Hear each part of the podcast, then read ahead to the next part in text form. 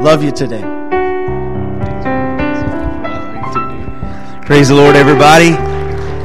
Hallelujah. I am delighted to be here today. I too will join your pastor and commend you for braving the elements and being courageous and battling through. And some of you will probably despise shovels tomorrow, but you'll be blessed for it, right? I come from the land of snow, Wisconsin, so I'm driving around town and I'm used to it. And so I talk to people on the phone. I say, hey, it's just beautiful. And they just hang up on me. Just like they don't even stay on the phone with me. I've been people hanging up on me because, you know, in Wisconsin, it's all land. It's all fields. Yeah, it's all farmland. We don't have these beautiful trees that you have. And so it just lays there in Wisconsin. There's just nothing special about it. But then you come here, and you have these beautiful vegetation, these trees, and it just rests on those trees. And it's pretty majestic looking. It really is. But sorry to do that to you because you're probably very tired of it by now. And that's okay too. But it is an honor to be with you. I'm so thankful that you were able to make it and that I was able to make it. I weeped and wailed all the way here. I was in Longview, Washington this morning, and there were multiple delays between there and here. I was sweating. I went through numerous emotional states on the way here because I was so behind on time. But I am so glad that I made it, and you made it, and the Spirit of the Lord made it. My, isn't this liberty wonderful? I'm so thankful for that today. And I appreciate your pastor. I'm so thankful that he would have me again, and his family and all the leadership of this church. And it's wonderful to see you, the Church of the Living God, as well again. Amen. I am so excited to be your neighbor. I can't wait to be your neighbor. And I'm happy that we have Chick-fil-A. But I am delighted to be your neighbor. And how many of you know it's not about miles or time, but it's about people? And between here and Tanasbourne, there's hundreds of thousands of people. Amen. And we need a lot of churches in the Portland metro area. So it's a tremendous honor to return to this wonderful city and labor with you and see the tide of the Lord just rise and affect us all. Amen. But what we're going to do is we're going to say a prayer that God would just cover the next few minutes with His glory, and that He would speak to us. And then we're going to look at a quick video of a city you're very familiar with because it's your city as well. And then I will say a few brief things, but I want to be wise about the time as well, as Pastor said, with traveling home and everything, because I want to preach the Word to you today. So if you'd be so kind just to pray with me, we're just going to simply ask God to cover the remaining time that we have and that He would speak to us and move in our hearts. Jesus, we thank you for your goodness and your mercy, for all of your glory and your power. You are great and mighty. My, what you have already done here in the last few moments to set us free, to bring tremendous liberty in this place. We are so grateful for what you have done, God, and we would pray that you would move, continue to bless and move over the remaining time that we have here today, that your glory would fall upon us, that we would be challenged and encouraged by your word, and we will give you glory for that. In Jesus' name we pray. Amen. Thank you, Jesus. Let's take a look at this video together.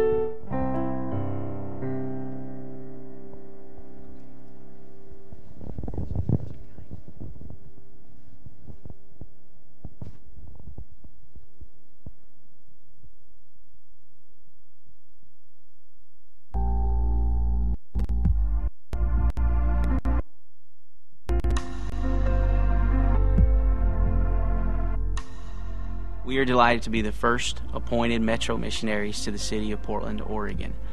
Portland is a beautiful, vibrant, and diverse community of 2.4 million people.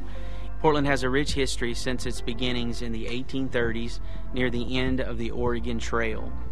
Its shipping and timber industry were major forces in its early economy.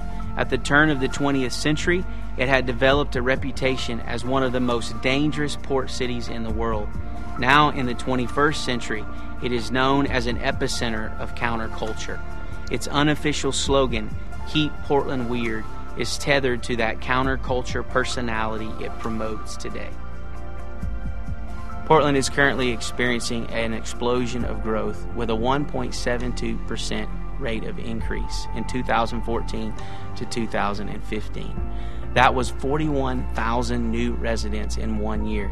To narrow it further, that would be 111 new residents a day. Roughly 60% of the population of the state of Oregon live in the metro area. That includes 80,000 children. This is a tremendous opportunity. Portland has an abundance of natural beauty. Perfect parks, towering trees, the Willamette River that meanders through town, and to top it all off, you have Mount Hood on the horizon. This breathtaking city did experience a spiritual awakening in the early 1900s that led to every business being closed from 11 to 1 for prayer meeting. But sadly today, Portland is in a spiritual crisis. 46% of the population is considered unchurched. Over 1.1 million people have not attended a church service in the last 6 months except for a holiday or a special occasion. 100,000 people are considered never churched.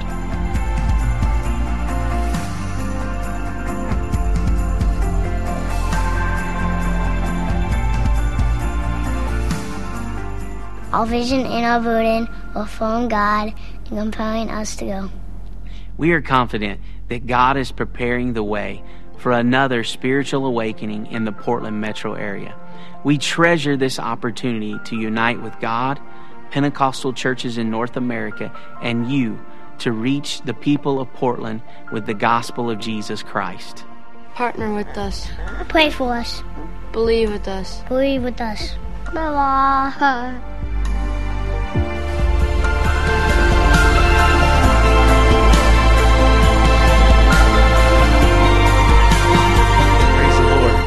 Whenever a pastor was up here a few minutes ago moving under the direction of the Spirit and he kicked the devil out of the house, the devil went into the media. That's why it was all glitchy, okay?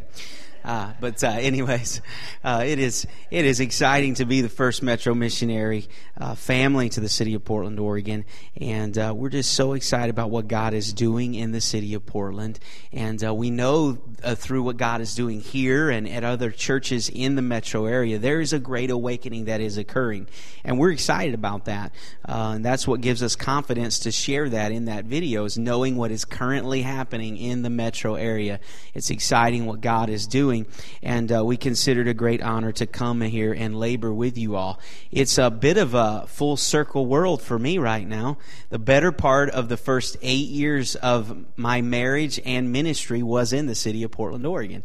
There in Portland Pentecostals, being the assistant pastor there, youth leader there, and the better part of 8 years of our marriage was here. We have family here, and then God took us to Wisconsin, where we served as associate pastors for a season, and then we worked for our organization, and then we did some global missions work, and you guys were very kind and celebrated and partnered with us some on that, and then now God is letting us come back to the city that we love the most and the area that we love the most, and I thought that was very kind to him. I was very excited when he gave us permission to make application, and we did that, and over the course of several interviews and the favor of the Lord, I now stand here on deputation, and that excites me. My family would love to be here. You have a small experience with them in the video. They are in Wisconsin, busy with life, school, and things of that nature, so they're not traveling with me right now, but they do send their greetings.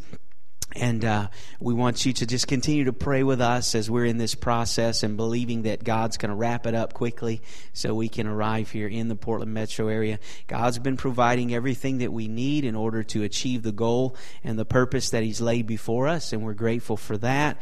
And we have people that are going to partner with us to start this church, and there's others in the metro area that are going to give of themselves to help us as well, and we're just delighted for that. And we appreciate your prayers. As your pastor said, you're already a part of our story. You've been a significant part of that over the last 2 years.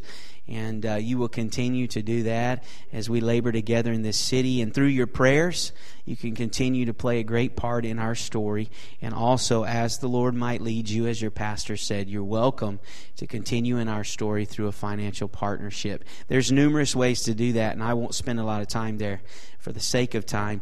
But if you feel led by the Lord to partner with us, I'm sure you can counsel and meet, connect with your pastor, and he can give you some instruction on that. Amen. We're continuing to pray for you. And while I know this is your city, and that's a beautiful thing, I want you to know that by supporting us, caring for us, praying for us, speaking positive things about what God's doing through our family, you are a part of becoming a companion and us coming back to this city, and we are so, so grateful for that. Amen? Amen. What a mighty God we serve, huh? I'm so thankful for His goodness and His mercy. It's a tremendous honor to be here. Let's get right into the Word of the Lord.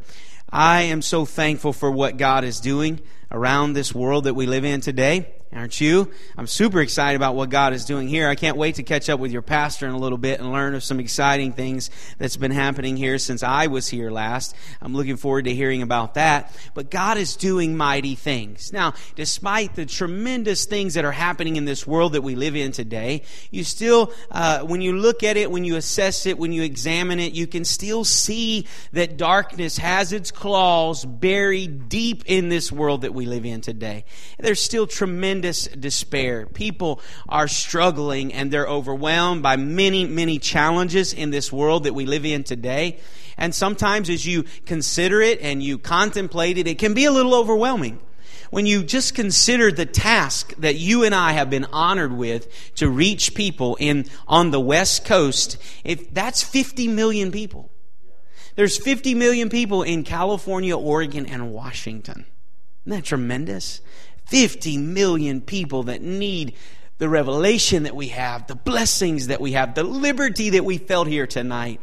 50 million people. And sometimes as we consider that and we meditate on that, if you will, it can become a little bit overwhelming.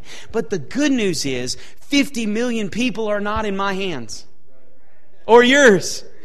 While God honors us and involves us in His process of reaching them, they are not in our hands. Somebody run an aisle, because that's good news.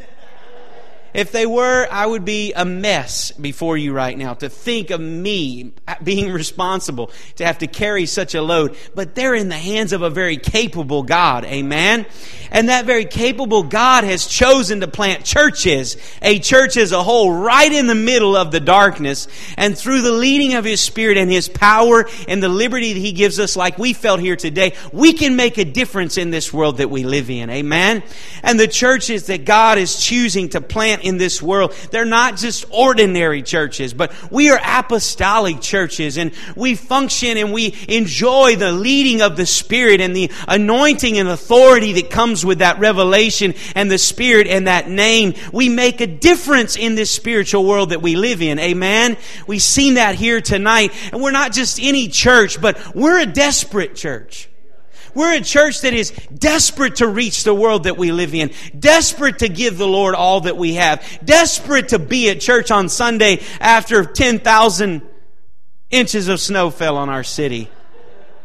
We're a desperate people, and we serve a mighty God, amen? And I want to talk to you for a few minutes about desperation, about desperate measures. There was a man that we'll utilize tonight as our example in Scripture, and you can read about him in Mark 10 and 46 through 52, and also in Luke, and his name was Bartimaeus, and he was often known or maybe referred to as blind Bartimaeus, and he was a man that dealt with great infirmity and a blindness, and from that he spent much of his life on a roadside, if you will, and he's begging and he's seeking support because he can't care for himself. And there's a whole portion of the gospel that talks about this specific man. The Bible says when you read about it that Jesus is on his way to Jerusalem, and he's going through Jericho. He's on his last journey to Jerusalem before his life would be consumed by the activities of that day and on that cross. And he he's going through Jericho for the last time on his way to Jerusalem. And as he's traveling, he is passing this man known as Bartimaeus. Near the road Jesus is traveling on, there's this blind beggar named Bartimaeus. And when he heard Jesus was coming, the Bible says he started crying out. Many of you are familiar with this. Jesus, thou son of David, have mercy on me. Now that I just was silent. I was very quiet in comparison to him. He was crying it out, desperately crying out, because he wanted the attention of Jesus, that Jesus might move on his behalf and give him a liberty and change his life. And so he's crying out, the Bible says, and as he does this, the people around him begin to try to silence him. Don't make a scene, Bartimaeus. Please be quiet. They were probably not being malicious, but hey, it's Jesus. We want to make a good impression on Jesus, so let's not be foolish, Bartimaeus. And so they tried to silence him some. But what they may not have been realizing was that this Bartimaeus wasn't an ordinary man. This Bartimaeus was a desperate man. He was not going to be easily quieted or silenced, because he was being moved by a desperation within him to see change in his life and to see a transformation happen through Jesus Christ. Amen? He was a desperate man. And I think that's very important to understand, because there's just something unique about desperate people. Desperation does unique things to you and I. And it sometimes will make us do surprising things. Sometimes it'll make us do foolish things. But in our desperation and in our reasoning, we're going to do whatever we can to find resolution and satisfaction. Even if it seems foolish to others, we do what is necessary to find the peace and the resolution that we need. And this is what Bartimaeus was doing. Whether he appeared foolish or not, he was a man of desperation. He had a need, and he knew that someone could give him satisfaction, and that someone was Jesus, and that Jesus was coming by. And so he just cries out. And as they try to silence him, he gets a little bit louder, because he was a man of desperation. Desperation is interesting because it creates interest in us. It creates fight in us. Desperate people are fighters. They do what it takes. They are fighters. When desperation gets a hold of us, it creates a fight in us. Even like today, there was desperation in this house, and it was moving us, and it was challenging us. It was driving us a little bit deeper today. There was some fight raising up in your pastor today as he started speaking things under the leading of the Spirit, and that was all out of a desperation that we want Jesus. We want liberty. We want to be free. That's the product of desperation.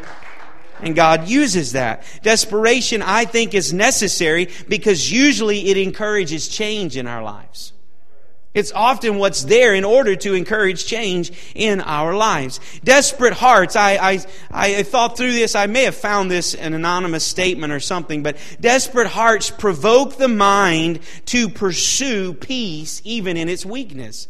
And there's times where you and I, when we get desperate, our heart is desperate, but our minds get very weary. We get tired in our minds. And our mind, if you will, wants to quit. But that desperate heart pushes us to go on, to pursue, to fight until we get the satisfaction and what we need. I would only assume that maybe Bartimaeus in his mind was a little uncomfortable because he was making a scene. They were resisting him a little bit. He probably was slightly uncomfortable, but his heart was desperate to get a miracle, and so he still cried out despite perhaps what he was even thinking himself. I think the best teachers and preachers and pastors and worship leaders and prayer warriors are desperate ones. You know, when I go to church and I get really uncomfortable, it's usually when I'm in a church where there's no desperation. You ever been to one of those churches? I get really uncomfortable. I get really worried that we're going to have a bad day.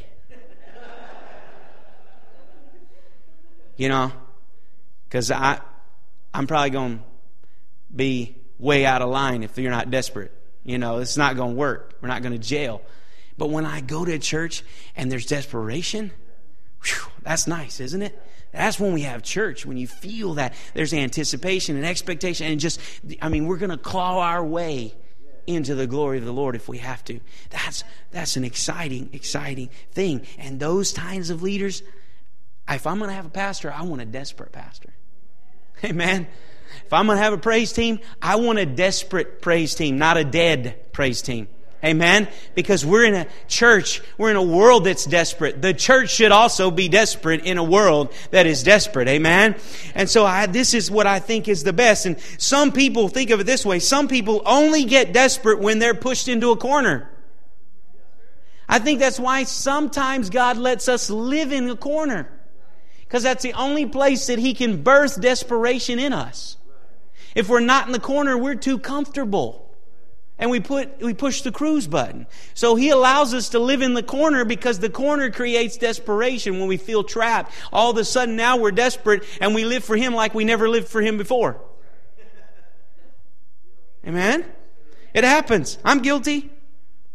These things happen. And so it's this Bartimaeus, he's a desperate man. And desperate people do desperate things. And the Bible says he keeps crying out. And then Jesus calls his name. He tells the people to get Bartimaeus. And when you read it in the Gospels, the Bible says Bartimaeus gets up and he throws his coat off. And he begins to run to Jesus. And when he gets there, Jesus speaks to him and says, "What do you want, Bartimaeus?"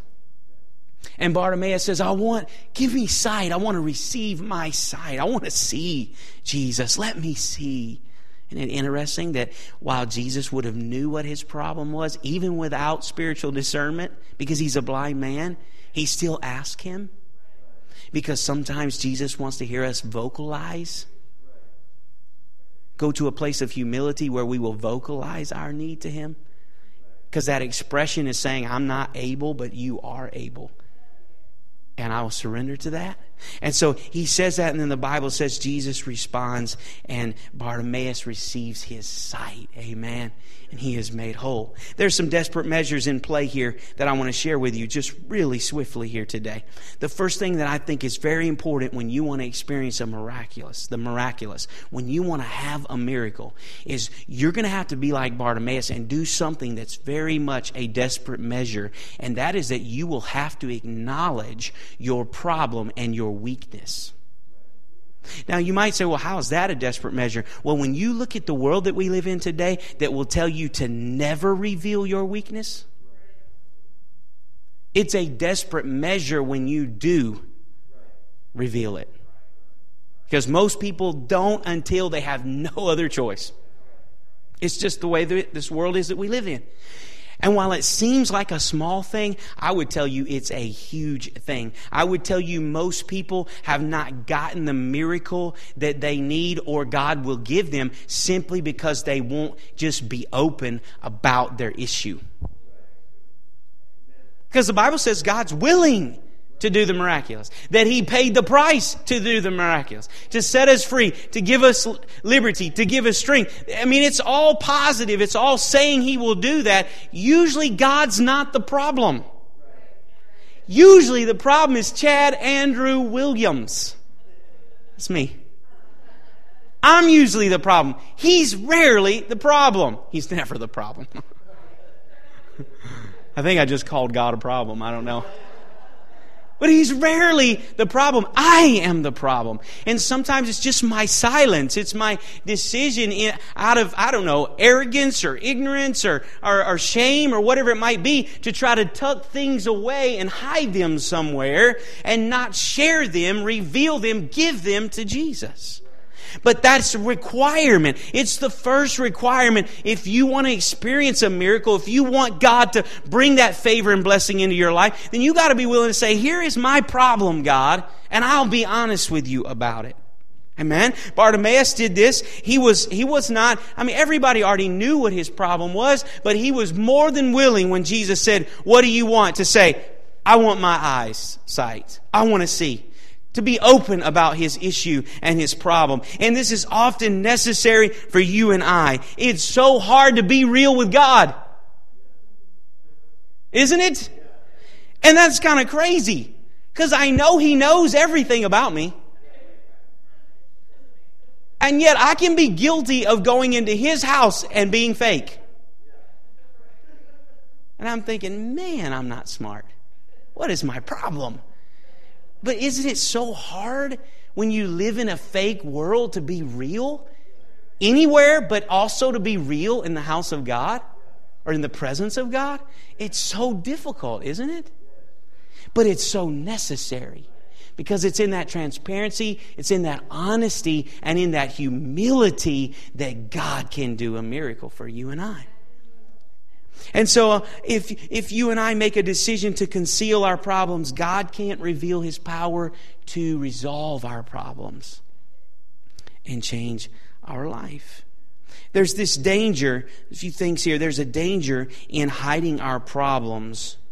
And the danger is if we hide our problems, we will become them. They will completely consume us and prevail over us. I read an anonymous quote. It said, "Man is not what he thinks he is. He is what he hides."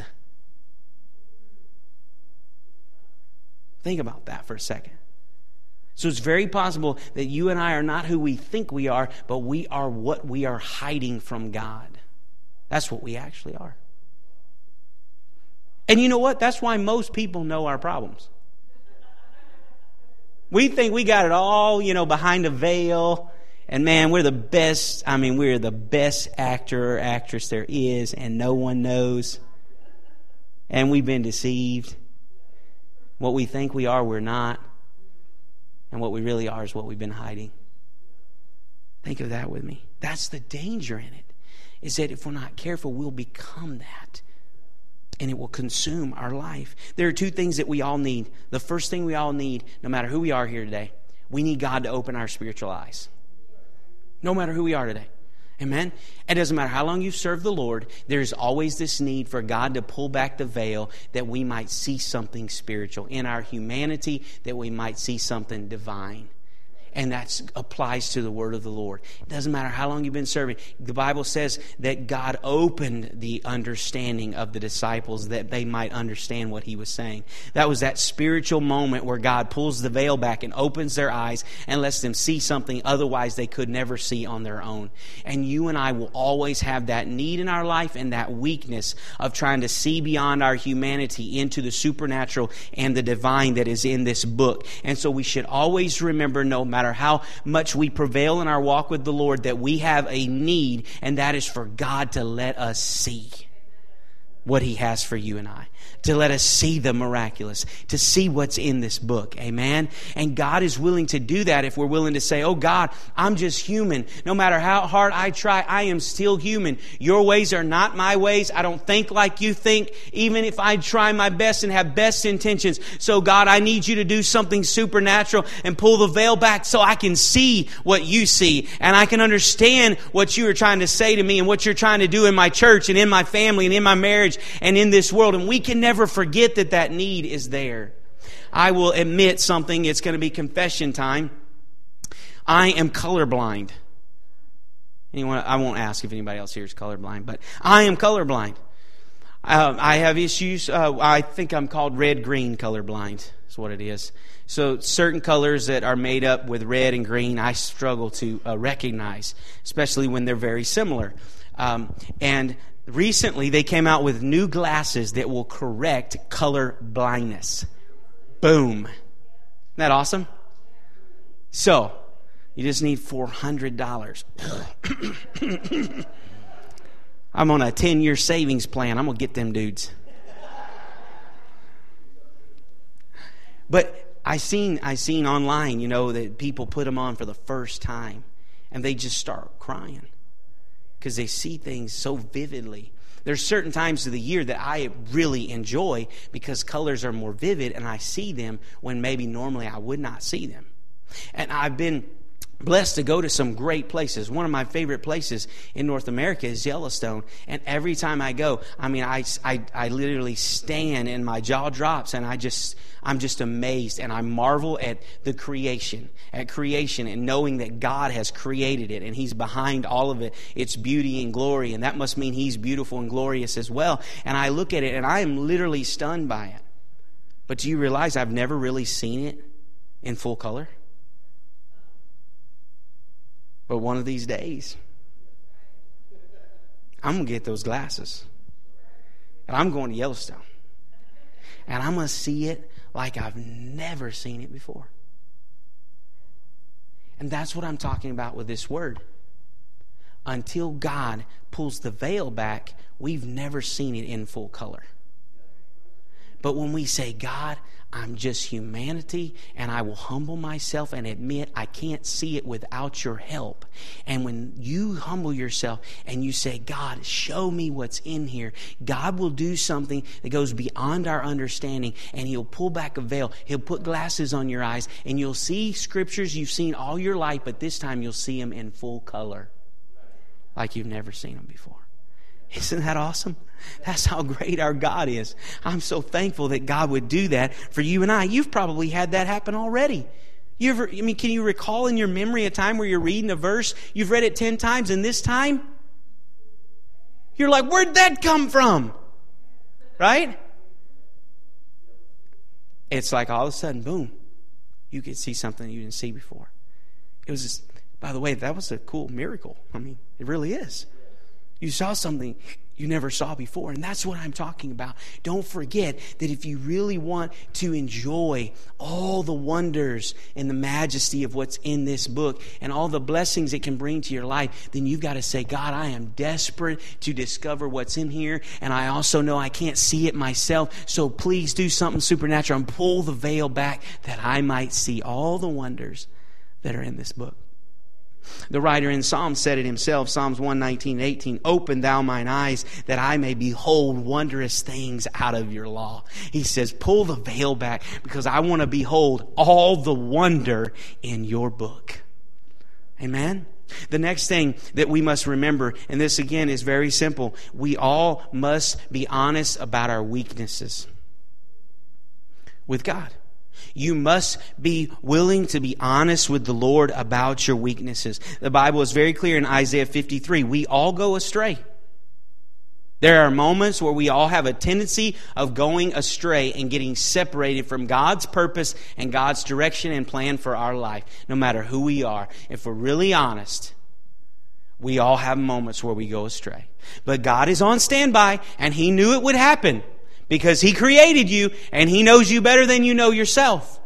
And so when you get off track, you have to be willing to say, God, the weakness is prevailing in my life again. And I put it at your feet, and I give it to you once again. Please set me free. Give me liberty again from this weakness. Whether the weakness is sin or it's a sickness in your body, maybe your weakness is finances, maybe your weakness is an emotional thing, maybe it's a spiritual weakness, but whatever it is, please be honest with the Lord. Don't try to put it away in some secret place, because if you do, you'll just become that weakness. It'll prevail over your life and destroy you. But instead, just be honest with the Lord and say, God, this is my weak place. This is my weakness, but I surrender it to you. Like Bartimaeus, I cry out to you, Lord, and I place it at your feet, because I know if I do that, you will give me liberty over it. You will give me strength to prevail once again. So don't make the mistake of hiding those weaknesses from the Lord. If you want God to intervene, you must engage God in your life by this desperate measure of admitting your problems to Him. And here's the thing. You may wonder why Jesus would ever want you, considering your scars and your problems. But don't forget that Jesus also has scars. It's in His hands. It's in His feet. Probably on His back. He's got scars. He's not afraid of yours. He knows exactly what to do with your scars. He's very interested in your scars and your troubles, and He would like for you to give them to Him, and He will respond miraculously to that. He knows exactly how you feel. He can simplify. Did you guys get that? Keep going with me here. The snow. It's the snow. I blame it on the snow. Sympathize with you. Amen? Because of what He went through, He bore many of the things that you bear and more. So He knows, but He can also empathize with you. Amen? Not only does He feel for you, but He feels with you. Amen? That's how great God is. And He just waits for you and I to submit those things into His hands, and He will bless us. The next thing that I would tell you is just don't forget who Jesus is. Amen. Don't forget who Jesus is. I think something unique about Bartimaeus was he knew who Jesus was. He did not just see Jesus as a teacher.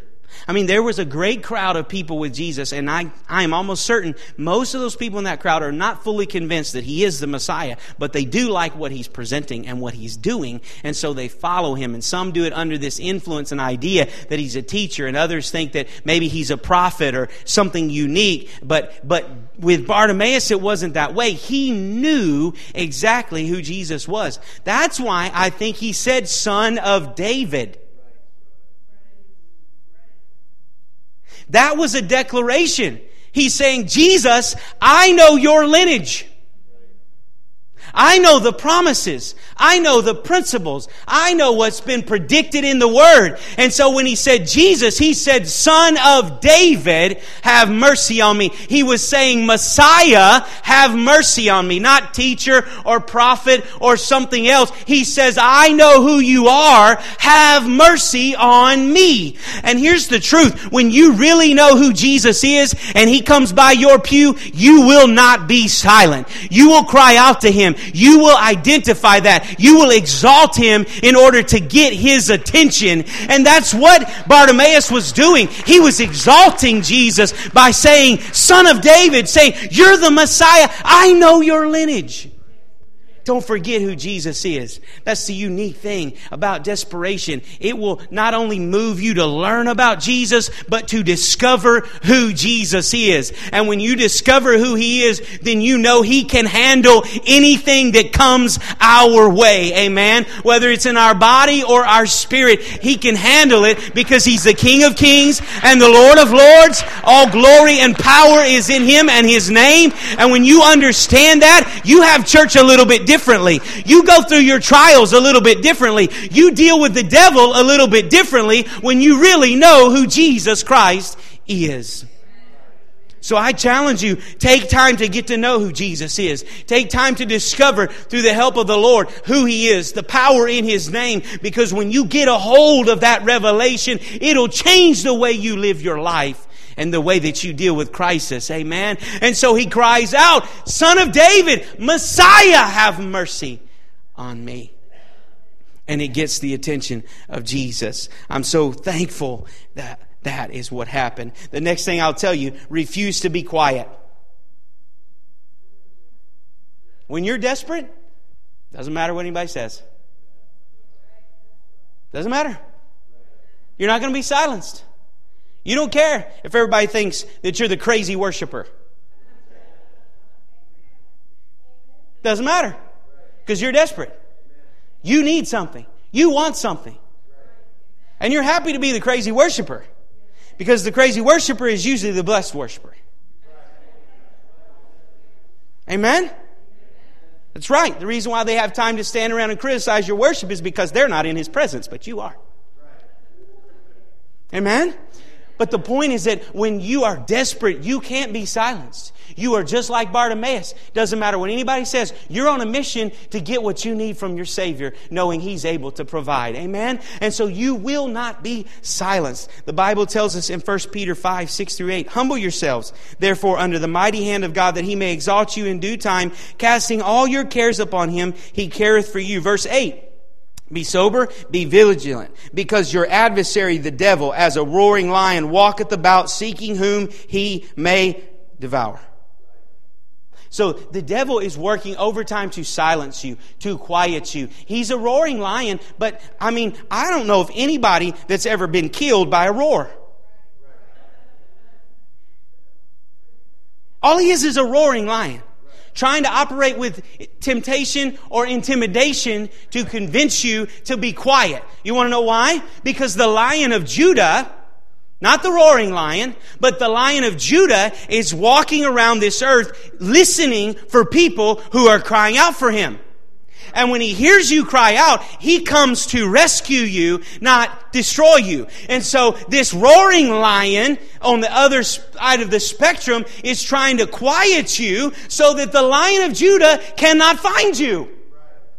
The Bible says that we cry out to the Lord. I've got a couple of scriptures here that talks about it. Psalms 34 and 15. The eyes of the Lord are upon the righteous, and His ears are open until their cry. He's listening. 17. The righteous cry, and the Lord heareth and delivereth them out of all their troubles. There's something powerful about your cries. That's why the enemy would like to convince you to be silent, because he knows that your cries are getting the attention of the Lion of Judah, and that Lion will come and rescue you, will do something miraculous for you. So I challenge you, please, in your crisis, do not be silenced, but be loud, be confident, speak with boldness and conviction, because Jesus will hear you, and He is eventually going to come and rescue you for your peril and your crisis. So do not be silenced. People will try to silence you. Religion will try to silence you. Traditions will try to silence you. But I have good news for you, because this is not a traditional church. This is a biblical church. And biblical churches know how to shout out unto the Lord. So you're in a good place to cry out for your Savior, and He will return to you and bless you. Amen? So be persistent. Don't stop crying out. There's power in your cry. There's influence in your cry. It moves the Creator of heaven and earth to come to you. It gets His attention. So please do not stop. But let that desperation in you build up some fight in you, and let that fight move you to cry out with all that you have unto the Lord, and He will come, and He will bless, and He will touch your life. The next thing I'll say is demonstrate your desperate faith. You may come to the music. Demonstrate your desperate faith by throwing your past, your habits, your reputation aside. The Bible says He threw off His garment. I've heard this said many times. Not new, but He threw off His garment. You know, there was a lot wrapped up in that garment. He'd been wearing that garment all His life. People smelled that garment, and they knew Bartimaeus was nearby. Do I have a coin in my pocket? Because he's asking for money. It's the truth, right? They saw that garment. It was immediate. That's blind Bartimaeus. There was a lot of identity wrapped up in that garment. A lot of things that disgusted him and disappointed him that he was tired of in that garment. And before his eyes were ever open, the Bible says he got up and he threw the garment off. It was a tremendous declaration that I'm about to be changed, and I am not going to allow anything that it disgusts me from my past to remain in my life. I'm going to take it off and put it right here. Amen? And so sometimes we don't like our past. We don't like the addictions, the old behaviors, the terrible decisions we made, the things we looked at with our eyes, the places we went with our feet. Those things we don't like that identify us with something, that associate us with something. Well, if you're desperate and you know Jesus can take care of your problem, then when He does cry, eventually call your name, then you're going to say, I'm not carrying this junk around anymore. I'm getting rid of it, because Jesus called my name, which means He's about to set me free and do something miraculous in my life. So I don't want the old garments, because I'm not going to smell that way anymore. I'm not going to behave the way I used to behave when I wore that coat, and I'm not going to look the same anymore. I'm about to be changed. It's a beautiful demonstration of your confidence in the Lord when you're willing to run to Him and say, here is everything, and I'm leaving it right here. And that is a decision you have to manage, because on Monday, you'll want to pick it back up. And you'll want to pick it up on Tuesday. But no. My life has been changed. It was a landmark moment I see as though I've never seen before. I'm not picking that up anymore. Amen. The last measure. We must understand that oftentimes it's now or never. I feel like that was a big motivation for Bartimaeus. I don't know that Bartimaeus knew it was the last time Jesus would walk by the road. I don't know how many times Jesus has walked by the road, but I know Jesus had been in Jericho before. And Bartimaeus was probably on this side of the road when he came before. But something about this time, something got a hold of him and said, it's now or never. I'm going to get what I need right now, or I may never, ever get it. And I think that's something that needs to get a hold of our spirit. It needs to get a hold of our prayer and our praise and our worship and even our giving and the way we treat people. We need to say, right now, I'm going to do everything I can. I'm going to get everything I can, or it may never happen.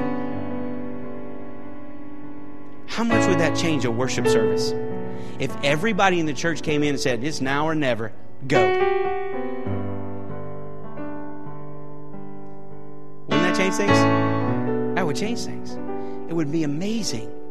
We saw that today. Many of us were going at it today. Look at the reward and the benefit and the blessing of that. But it's now or never. Vance Havner said this. He's a writer, and he said he made this statement.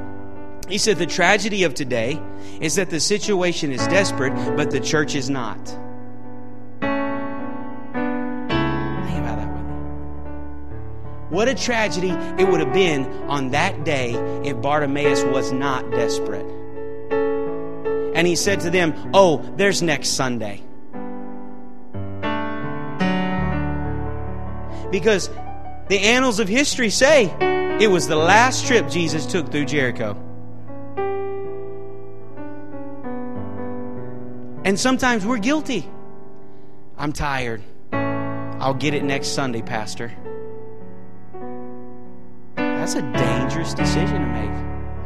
I know 3 or 4 people personally in the last 2 weeks that passed from this world. They will never have another Sunday.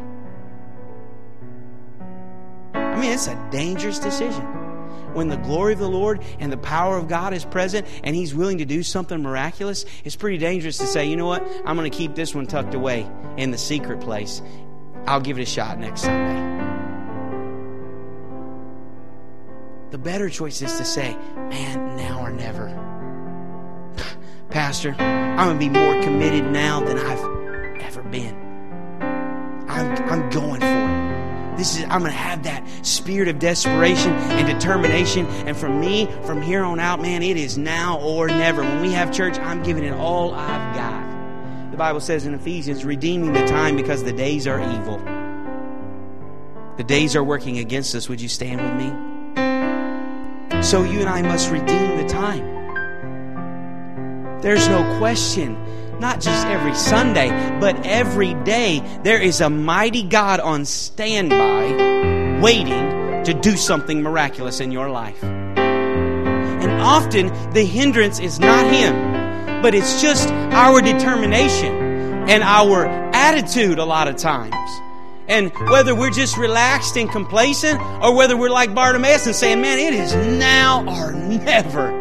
I'm getting my financial blessing now, or I'm never going to have it. I'm going to get that miracle now, or I'm never going to have it. I'm going to cry out now like I've never cried out before, because in my spirit, it's now or never. Now I want the miraculous. I will say to you in this closing, you know what? Jesus engaged in desperate measures so that someday He could do something miraculous in your life. I think we should do the same. I'm not sure of anything more desperate than a lamb, a spotless lamb, climbing on an ugly, old, rugged cross. Is there anything more desperate than that? The humility, the shame, the nakedness of that moment. And yet He was innocent. But look at the desperation in that, to become your Savior and to someday open your eyes and do something miraculous in your life. I think it's only appropriate to respond to God's desperation with desperation ourselves and say, God, my reputation doesn't matter. These earthly things that are going to perish someday don't matter. But what matters is my relationship with You. What matters is liberty. What matters is victory. What matters is Your glory. And what matters is this one moment that I have on this Sunday afternoon that I may never have again. And I'll do whatever it takes, God, for you to stop and speak into my life and touch me. Can we pray for a moment? Jesus, we thank you for your goodness and your mercy. God, you are so great and so mighty. Let your spirit capture us right now, God. Let the tone and the spirit of the message today get hold of our hearts right now, God. Because you're willing to do something miraculous in our life. You're willing to do something miraculous in this place. But we've got to get a hold of that same attitude. We've got to be willing to say, God, here's my weakness. Here's my faults. Here's my failures, God. We've got to be willing to cry out to you. Not be intimidated, but to cry out to you, God. To humble ourselves and lay ourselves at your feet that you might come by. I know that you are great, God. I know that you are mighty. I know that you are capable of bringing peace today, of healing our bodies, of providing for us financially, of allowing us to see things the way we've never seen it before, because we know who you are, Jesus. So as you come through this place today, God, we say, Son of David, have mercy on me. I want an encounter with you. I want to be changed today, God. And that's my attitude. It's my desire. It's my heartbeat, oh God. Change me today, Jesus. Hallelujah. Hallelujah. If you have a need today in your life, if you want God to do something special for you, this is your moment. Let desperation get a hold of you. Come to the feet of Jesus. You don't have to admit your weaknesses to me. I'm just a man. But you can lay them at the feet of Jesus at this altar today. And He can do something miraculous. For some of you that's holding on to your past, why don't you come up here and throw it at the feet of Jesus and say, I'm done with that coat. My life has been changed. And I will not be that person anymore.